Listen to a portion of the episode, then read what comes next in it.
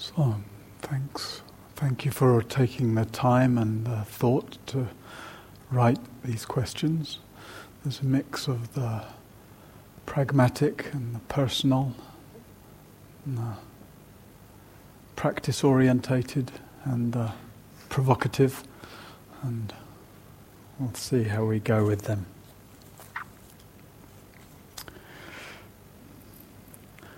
First one. What are you having difficulty working with these days? Good question. It's a good question. And there's some associated ones. Another says, it seems that you, like many teachers, give the overall impression that there's nothing in life that you find particularly challenging or problematic in the ordinary sense anymore. Is this the case?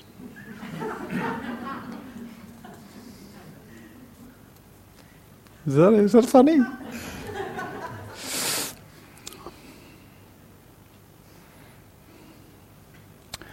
So I want to address this sincerely. I think it's helpful, and you'd probably get different responses from different people. So that my response isn't. I don't claim to be representative in any way of other people who might be sitting in this seat or other seats like it at different times.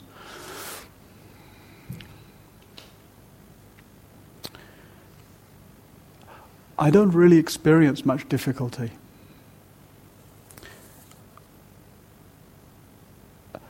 There may be things that challenge briefly in different times, maybe certainly, of course, unpleasant mind states, unpleasant, the basic dukkha, like we were speaking about the other day. But there's a pretty pervasive sense of freeness that runs through the meeting with those different things. And I don't take that freeness for granted, and I don't assume that it's complete in any way. I'm ready, or at least try to be ready, available, on the lookout for that freeness to be challenged. There's the feeling, like I spoke about last night, of a capacity to live fully and die freely. But until death looks me squarely in the eye and makes it clear that my time is up, I won't really know how well established that freeness is. At times when the challenges have been greatest, and I think this is pretty consistent for people who are well established and deepened in a practice, often when one doesn't have much in the way of inner resources, then when challenges get difficult, one tends to go into fight or flight or freeze, or panic, overwhelm, etc. Whereas the more one develops inner resources, then the more things get difficult, the more those resources quite naturally and immediately rise to the surface. And maybe some of you know that yourself, that actually when there's a sense of danger, difficulty, challenge, actually internally things slow down. One senses one's kind of capacity comes forth in that way. I say I don't speak representatively because it's different, I think, for different people to teach. My teachers were all pretty much exemplars of, in their very different ways, of that kind of freeness. And yet I also know people who are both dear friends and very skilled teachers, but who teach more from a position of a kind of solidarity with unfreeness. And sometimes people have cultivated a great deal of goodness and transformation and potency in this kind of practice, and kind of speak with the depth of that from very much within the realm of suffering. And because of their consistency and care and goodness of heart in inhabiting that and working with that and understanding that can be of really good support to other people. So, contrary to maybe the supposed idea, contrary to the sort of guru model, which is often a little distorted in its expectations of some kind of spiritual perfection, I think somebody who may very much be kind of dealing with difficulty themselves can nevertheless be of profound, useful support to others in that. When I look at my own relationship to all of that and my practice history, it's some of it's very mysterious to me. I think partly it's the fact that I got into practice when I was young. I was 19, and when I started practicing quite intensively, spending quite long periods in seclusion, in monasteries and retreats. And partly, I think, due to starting when I was young, partly due to the fact of going quite intensely into practice, and partly due to just sort of mysterious karmic conditions, the way they were, my practice deepened and opened and quite quickly, and that was profoundly helpful for me. And at the same time, it was quite destabilizing. There was a year or so where I, really, really didn't trust my sanity, actually, and where the combination of kind of very expansive and dissolving kinds of experiences and states contrasted with a really kind of incapacity to function very conventionally, and a great distrust of myself, and a kind of paranoia about how to function and how to communicate with people, especially. So there was a certain kind of intensity to that process, and while it was difficult in moments during it, I'm profoundly grateful for that time. And like I say, I don't take that freeness for granted, and I'm also, I was speaking about this last week in a retreat in response to what seemed to me like a certain kind of glib way of speaking about freeness, and pointing also to the socially constructed nature of that, and being aware that in that social construct, the world I live in affords me a lot of socially constructed freedom, right? There are different kinds of freedoms, right? So inner freedom is what a lot of our emphasis has been here this week, but there's also economic freedoms and political freedoms and freedoms of expression. And as an able-bodied, white-skinned, hetero, male, English speaker, I move through the world with a lot of socially engineered freedoms that, society is kind of made to make things easy for my demographic. And so when I, I travel a lot, teach, and when I arrive at an airport and I'm sort of struck with the sense of life freely unfolding, like I've been speaking about this week, and I breeze through immigration, I'm aware of the long line of mostly brown-skinned people that don't have such an easy time at immigration. And that just that question, that's an important part for me of the questioning of and the appreciation for and the gratitude and the recognition of a certain degree of an inner spaciousness and ease and freeness. And the very real question, how much, it's hard to discern, right? How much of the ease and freeness that I enjoy in life can I directly attribute to spiritual evolution, if you like? And how much of it is that accorded to me given the kind of privileged categories that I inhabit in life?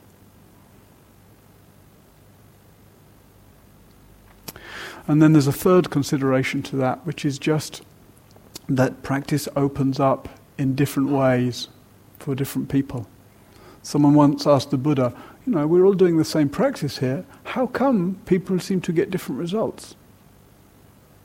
If we're a group of people and we've all been doing the same practices for the same amount of time, how come it's different? And the Buddha's response was, look, some people go along the path quickly and with very little difficulty. Some people go along the path quickly but with a lot of difficulty. Some people go along the path slowly but with not much difficulty. And some people right? Go along the path slowly and with a lot of difficulty. And who's to say why or how that works? Right? The response from the tradition is that, you know, it really depends on causes and conditions, and yet we can't reduce those infinite myriad causes and conditions to a neat story of why. I certainly see that some people come those different ways of going on the path can't just be reduced to life circumstances.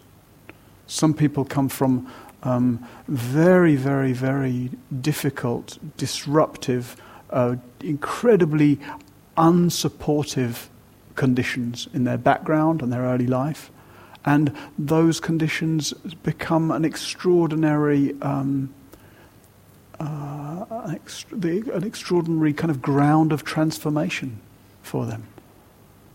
Whereas other people come from very difficult backgrounds, and that difficulty seems to just stay as a wounding that despite a lot of sincerity and willingness, they don't manage to unpick very much, even over a long period of time. Other people might come from a kind of quite supportive and stable and nourishing background, and that those conditions seem to serve as a springboard to really being able to kind of have a certain access to an inner trust and an inner deepening and an inner opening of things. And yet other people who come from a similarly supportive, nourishing background, it just seems to persist as a kind of entitlement and self-absorption and things.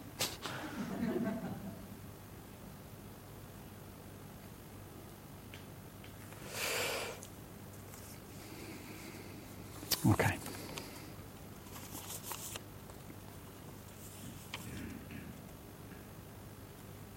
And then this one is a little associated. It says, can you tell us a little about your practice history, especially the first 5 years, which I assume refers to the time that I was mostly living and practicing in Asia. And, you know, I wonder where the question comes from. It may be just interest.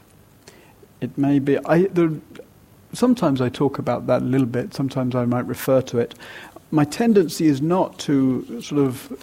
get much into the autobiography of it, mostly because it can sound rather exotic. And I think the exoticism isn't particularly helpful.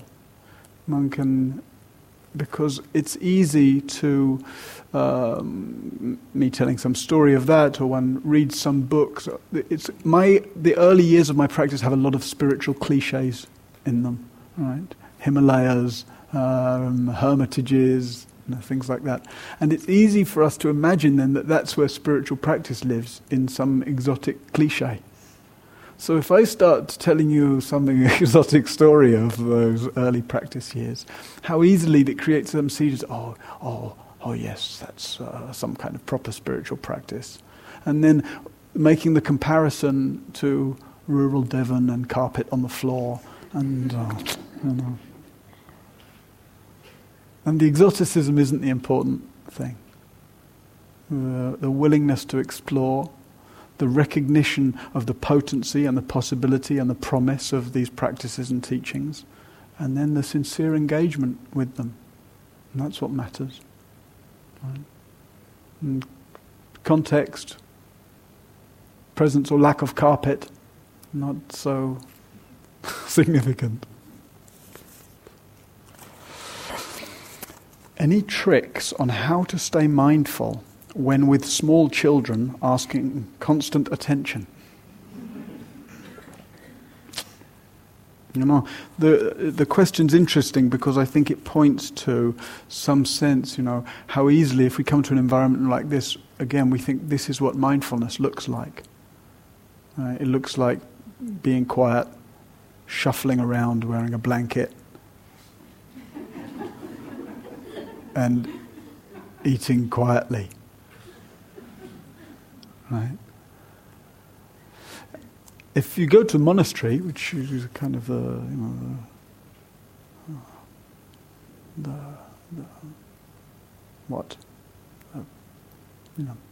mindfulness central. You know, monastery can be quite a busy place.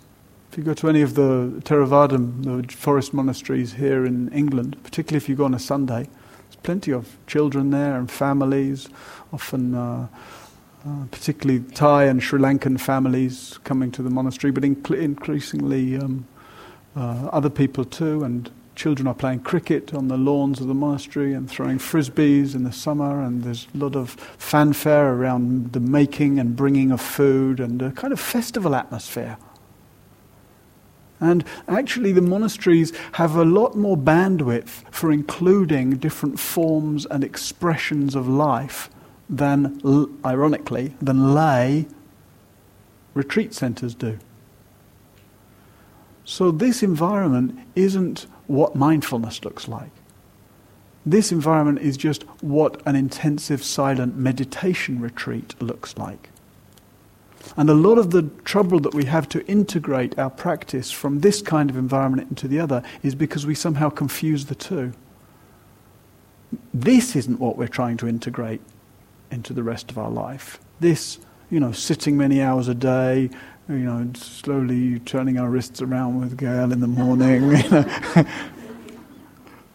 There may be elements of this. We might do some kind of regular mindful movement practice. We might really integrate a regularity of sitting. Right? But that's formal meditation practice.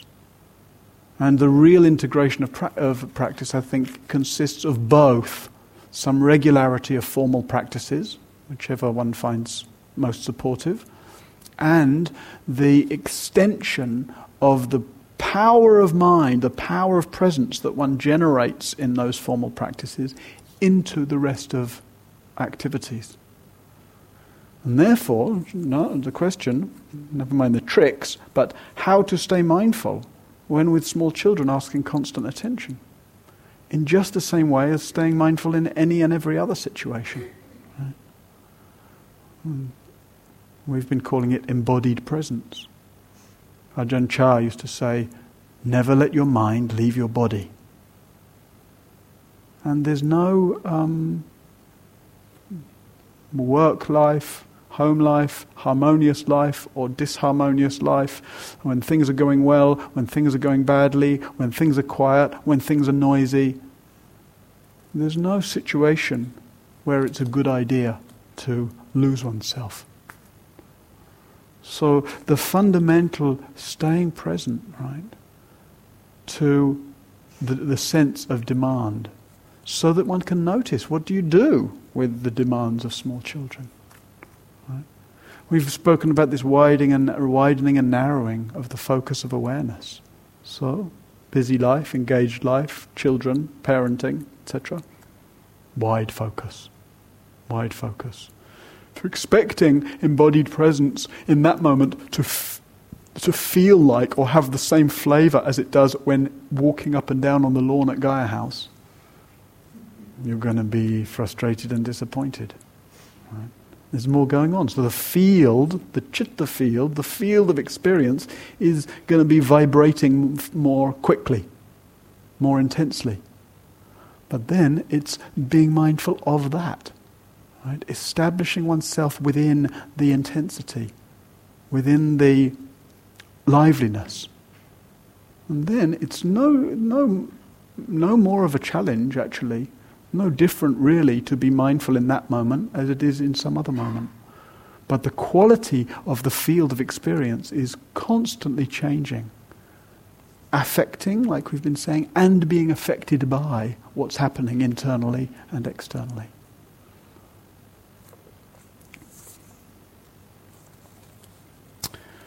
This question has a title. The title is Bananas. How can I stop judging others and monitoring the simple diet fruit bowl? I am ruining my own breakfast by watching others. I admit I took half a banana from the simple diet fruit bowl. I broke the rules, but I find myself judging others for doing the same thing.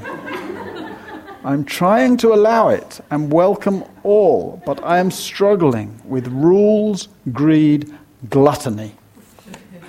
Thank you. You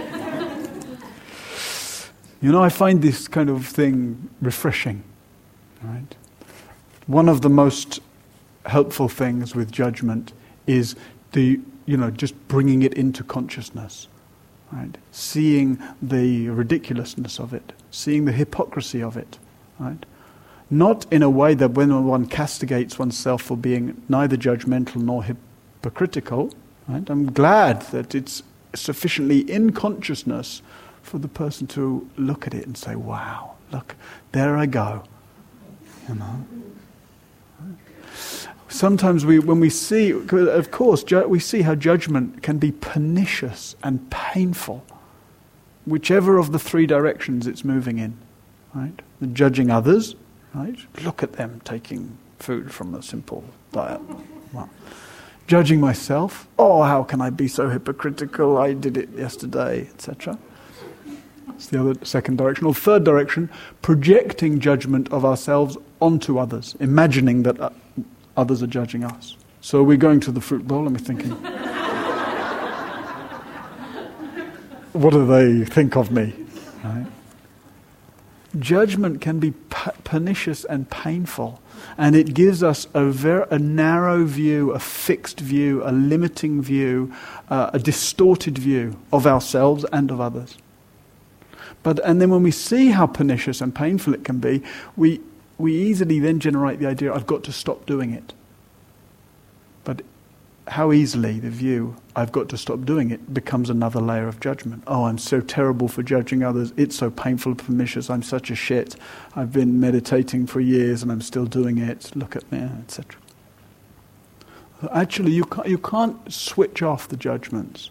But what you can do is you can really, you can kind of lighten up with them. You can recognize their judgments. You can recognize, first the judgment arises, how dare they take a banana from the fruit bowl, right? And then secondly, to just see, wow, look what I just did to that person. And you really look at them and you see how you just reduced them to banana stealer. Or whatever it is. And then maybe maybe they're a slightly more dimensional being than that. And so the kind of the lighter touch we can actually have, not just with judgment, with a lot of the pernicious and painful stuff. The lighter touch you can have with it, the more it starts to lose its power over you. The presence or absence of judgment isn't the main thing.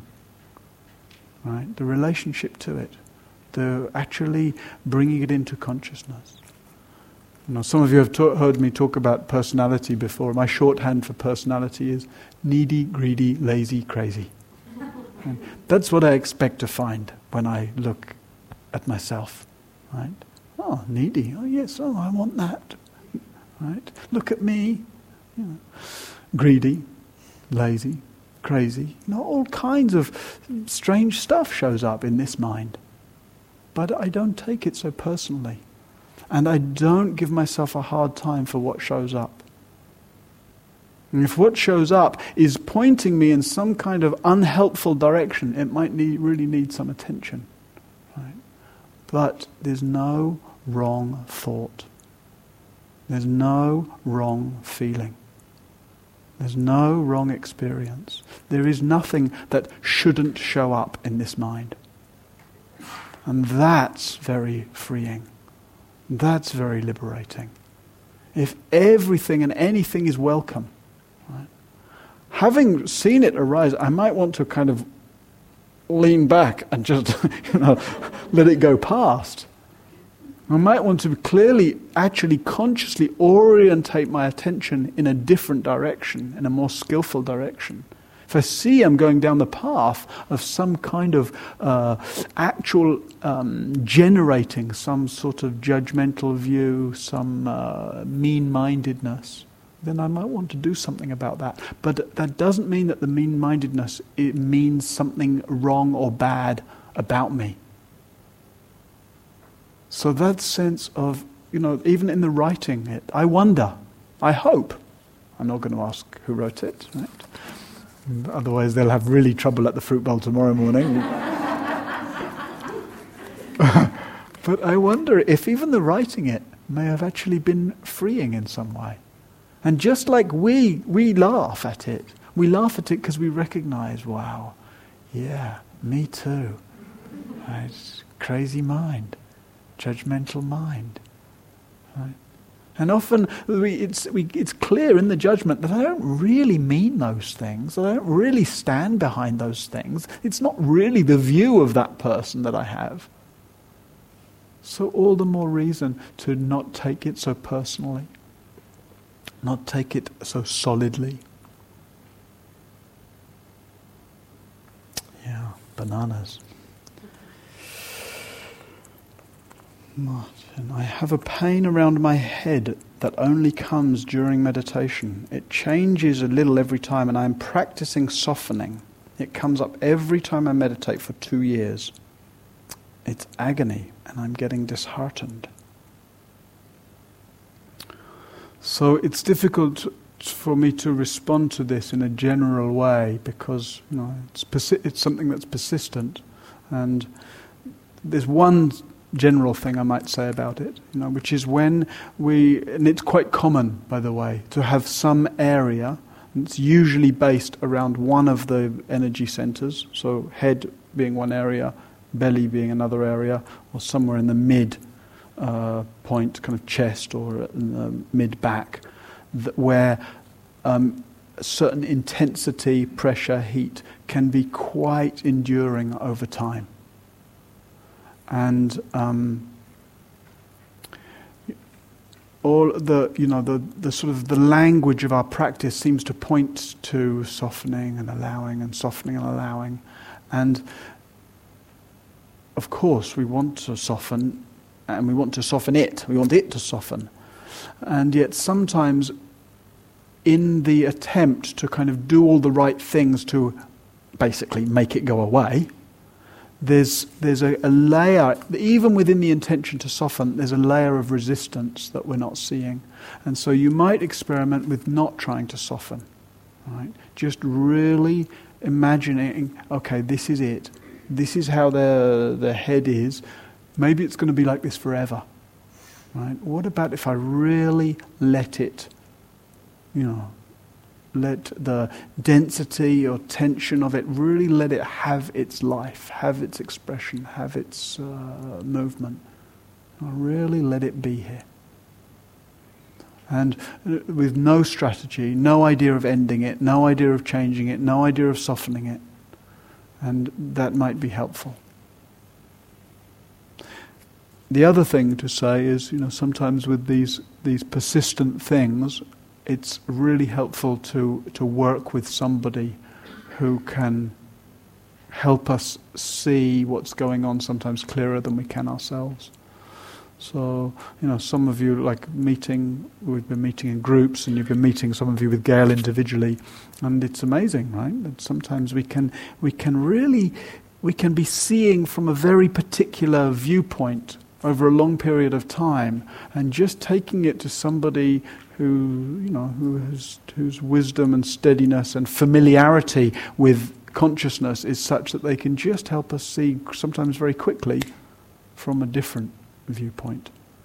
And sometimes these things that are persistent in this way can really be helped by actually working with a teacher.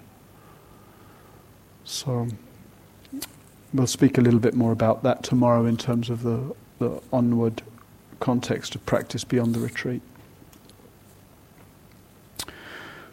What is the name of the meditation mindfulness neuroscience author that you mentioned? Rick Hanson. And his first and most significant book is called Buddha's Brain. Is that right? Yeah, Buddha's Brain. Then there's a question here about sharing email addresses and sitting groups. So tomorrow we'll talk about the various networks of groups that are affiliated with Gaia House that you might be interested to join and connect with, and the various different ways through sitting groups and other means to kind of the resources for supporting practice and sangha and connection and those things in life. Dear teachers, where can I study Buddhism in France or Belgium? Chez nous.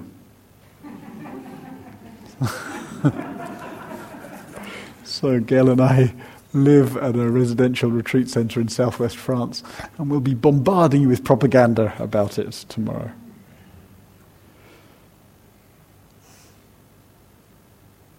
The sound of the chute nearby this morning reminded me that some things...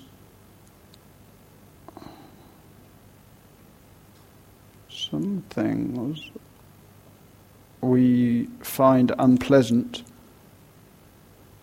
I'm having trouble to read, but something about the shooting this morning was not just unpleasant, but deeply unpleasant, and I would say wrong. How do I or we more skillfully persuade or change such behaviours? Or do we work with ourselves only?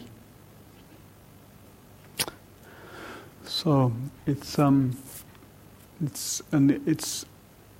a question of context, right? I was speaking with someone in a group today or yesterday about the connection, or sadly sometimes the lack of connection between contemplative life and activist life. And there's contemplatives and activists tend to be the two groups of people who are most interested in change. Right? A lot of people, maybe the majority of people, resist change and either don't want change, don't like change, don't interest themselves in change, and actually are quite attached to at least a semblance of security and sameness. But there's two broad groups of people who have a vision about the possibility for real change and commitment to bringing that real change about. Activists will focus on outer change, and contemplatives more focused on inner change. And yet, the inner-outer distinction is a fictitious one, right? So it's important that we can distinguish, but ultimately we don't live either in an inner world or in an outer world. We live in this world, which interpenetrates inwardly and outwardly. And we might feel that when we're sitting here this morning, like the person saying in the question. And there's a focus on sensation and embodied presence, and then we hear gunshots. And suddenly it's not just an inner world, right? Where immediately it's not just the hearing that interpenetrates between the outer world, where we say the gunshots happening, and the inner world, where we say the hearing's happening. It's also the affect that penetrates. Right? Is the suffering out there with the fox or the rabbit or the bird that may be being shot? Or is the suffering in here, where one's feeling the resonance of that? Or is it a kind of a nonsense, a strange and unhelpful distortion to separate the inner and the outer in that way? And I think it's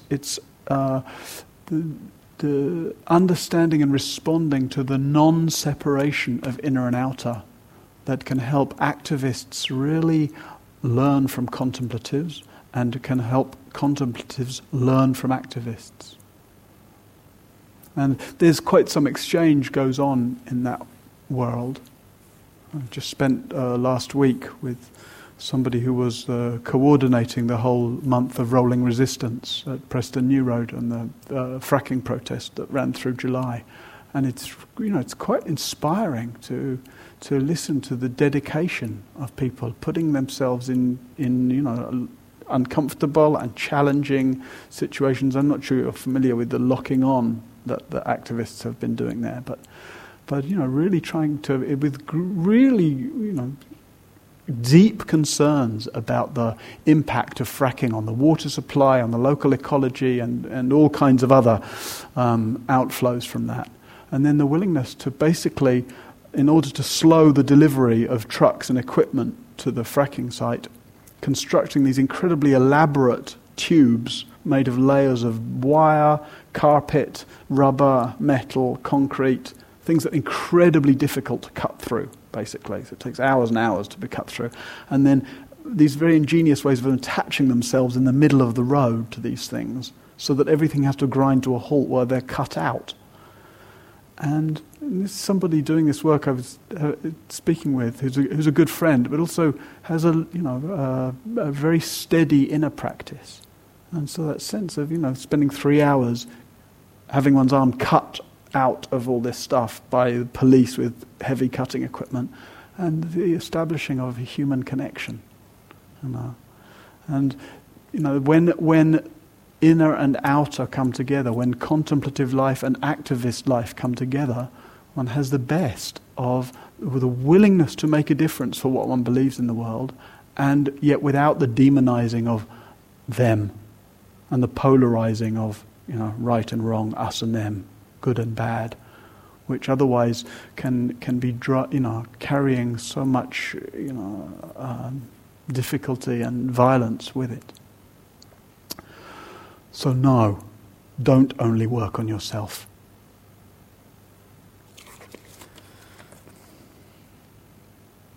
And we have to find what calls us in that domain, and what our reach is in that domain, and what our circumstances give us in that domain.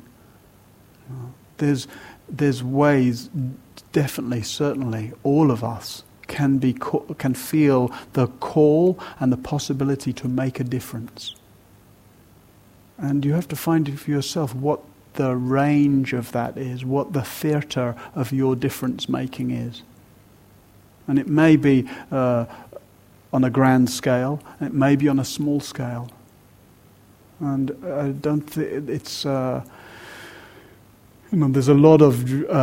they're charged topics, right? Whether it's fracking or whether it's looking at the various stuff to do with social justice and political inequity and the grave ecological situation, etc. They easily become very charged topics.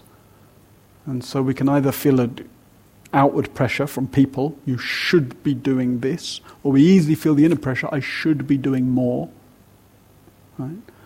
But I think we have to look at our lives and see what's the theatre, the range of my difference making. We are constantly, like we've been saying, being affected by and affecting the environment. So what's my environment? How am I affecting it? How do I want to affect it? How can I affect it? And that might be, the scale of that really, really varies according to our capacity, according to our vision, according to our circumstance.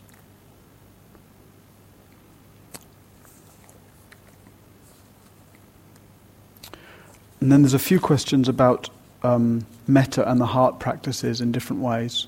Martin, I've noticed you don't seem to teach the metta bhavana practices in the traditional way, i.e. using phrases and directing them at different beings. Is there a reason for this? And do you have an opinion on the usefulness of these practices? I am drawn to metta practice, but often repeating phrases doesn't seem to really do much for me.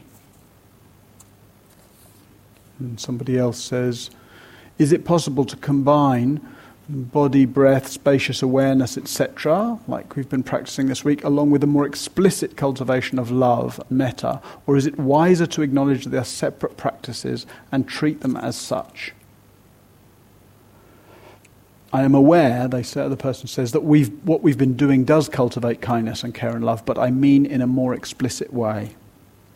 And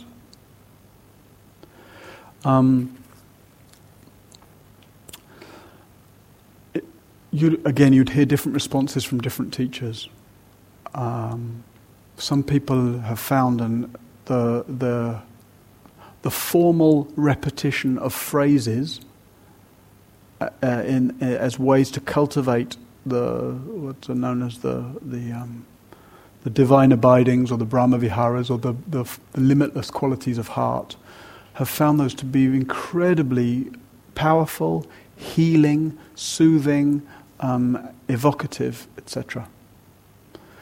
And so I've got nothing to say against that. It's wonderful. The assumption tends to be that that's the traditional way of doing it. It depends, some tradition can be a very recent thing, right? It doesn't go all the way back in the Buddhist tradition way of doing it that way, but that doesn't matter, right? Like I've said several times, both here and in groups, if it's useful, it's good. If something's helpful, that's a much, much better criteria for doing it than because it's traditional or not traditional, because it's new or old, because the Buddha said it or didn't say it, or because one's teacher does it or doesn't do it. Right? Having said that, the place which one of the things I think can be unhelpful is the sense that, as the person says, that they are two separate practices. As if somehow I'm cultivating awareness, wisdom, clarity over here, and then at another moment I'm going to do something else called cultivating kindness and gentleness and warmth of heart. If the awareness that one's cultivating isn't a kind awareness, a gentle awareness, a tolerant awareness, it won't go very far. One can't really penetrate into one's experience if one's not bringing a lot of gentleness to the process. And similarly, if there isn't some clarity and wisdom and steadiness to it, it's not really going to be very loving, actually. It's not going to have the potency and the depth and the strong heart to it. The tendency is to get overtaken by a kind of sentimentality.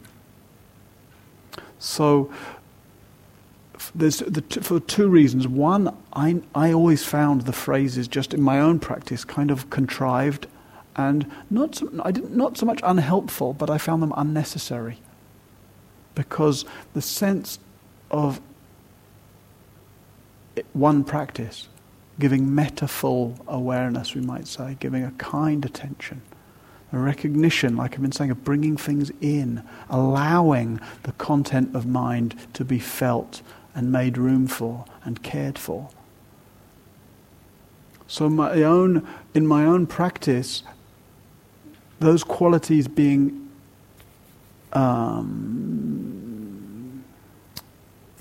inseparable in a single practice always stood out for me. And so that's the way I tend to teach. So that's not any kind of, to be disrespectful in any way of the formal practices, but I don't teach them. So there's plenty of people who teach those practices, powerfully and beautifully. And if either one has had good experience with those, or one's interested to pursue those, Sharon Salzberg has a couple of very good books about those practices. Sometimes those kind of retreats are taught here.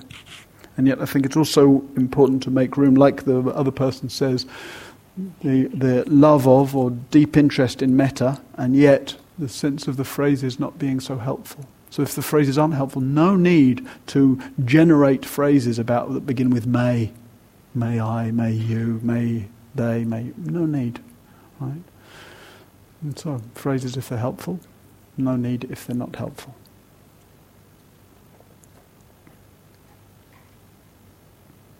I usually teach a retreat once or twice a year, certainly once a year at the Moulin in France, which is completely focused on the developing of the heart qualities.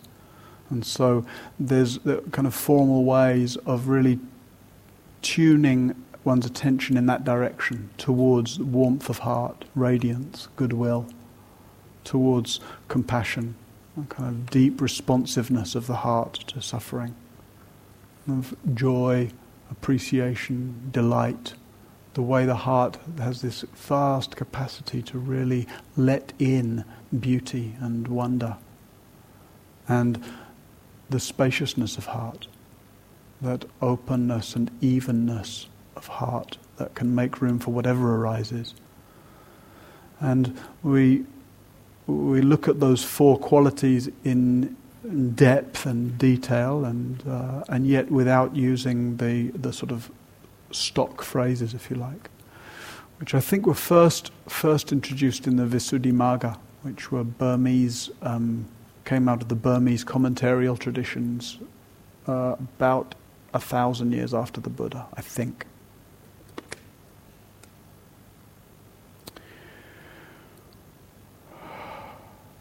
The retreat has brought me very much insight, relaxation, and clearing. Still, I cannot wait to leave.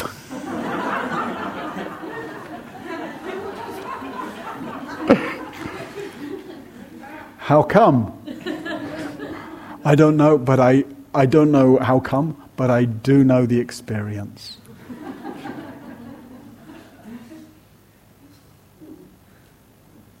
Yeah. Mine's trickier. I mean, there can be just an, bright, energetic quality to that. Wow, beautiful, wonderful, benefit, healing, clearing, yes. And starting to come to an end. Okay, what's next? Right.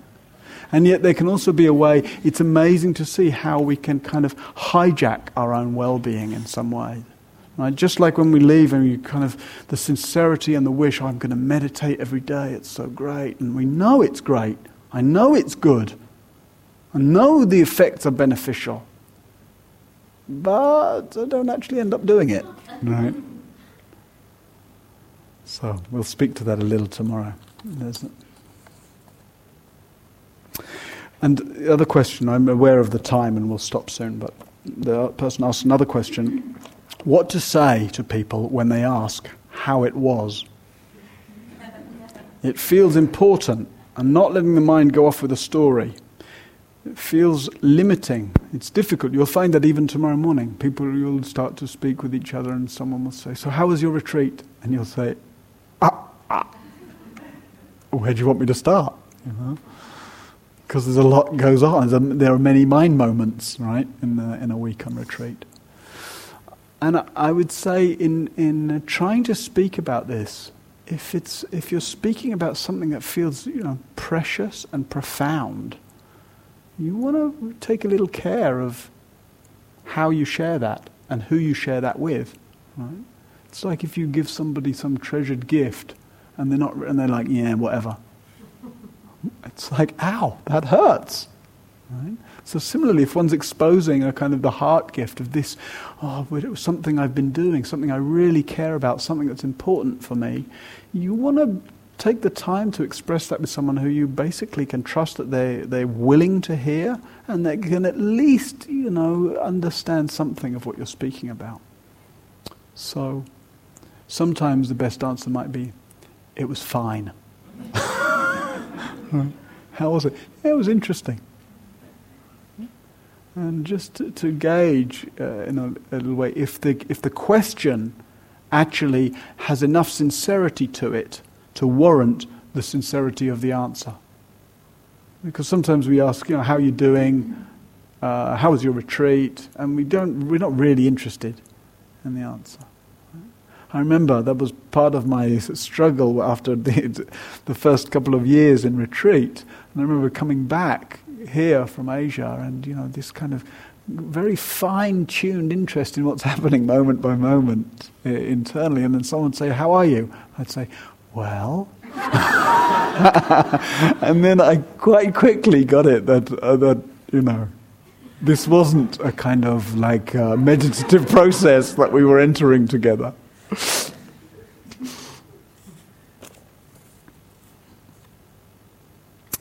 And finally, someone says, "You've mentioned the Pali words bodhi and citta. Do the different definitions work together to make the compound term of bodhicitta, or is there more to it than that?" So bodhi means awake, right? Coming same root as Buddha. Buddha means one who's awake. So Buddhism really just means awakeism. Right? And citta means the mind field or the field of consciousness. So the term bodhicitta, which is used a lot in the Tibetan tradition, but generally in Buddhism, bodhicitta really means the when the field of consciousness is pointed towards awakening, has the momentum of awakening to it.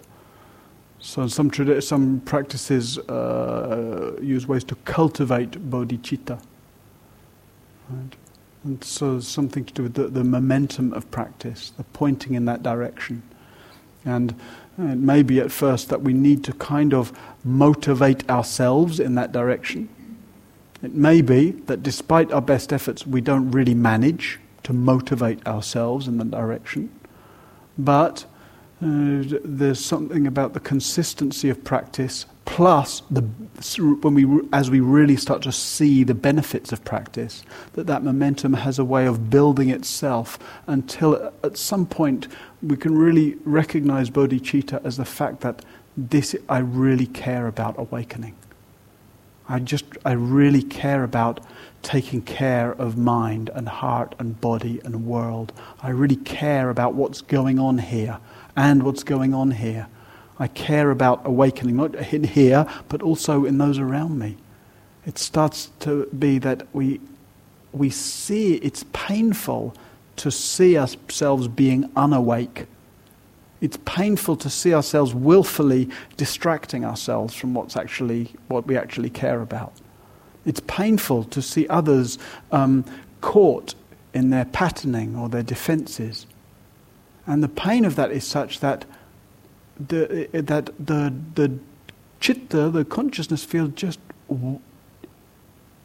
wants to, longs to, can't help but move in the direction of kindness, wisdom, contact, clarity, exploration. And that sense of that being a kind of mutual process.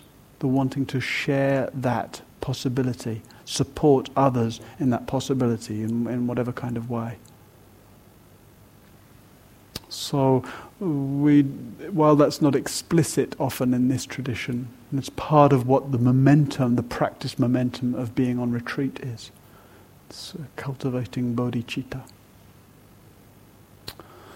So may these reflections and may our practice together be in the support of bodhicitta and pointing ourselves towards an awakening and supporting the depth and potency and importance of awakening and being a source of awakening for ourselves and each other and those we love and those we have contact with and all beings everywhere.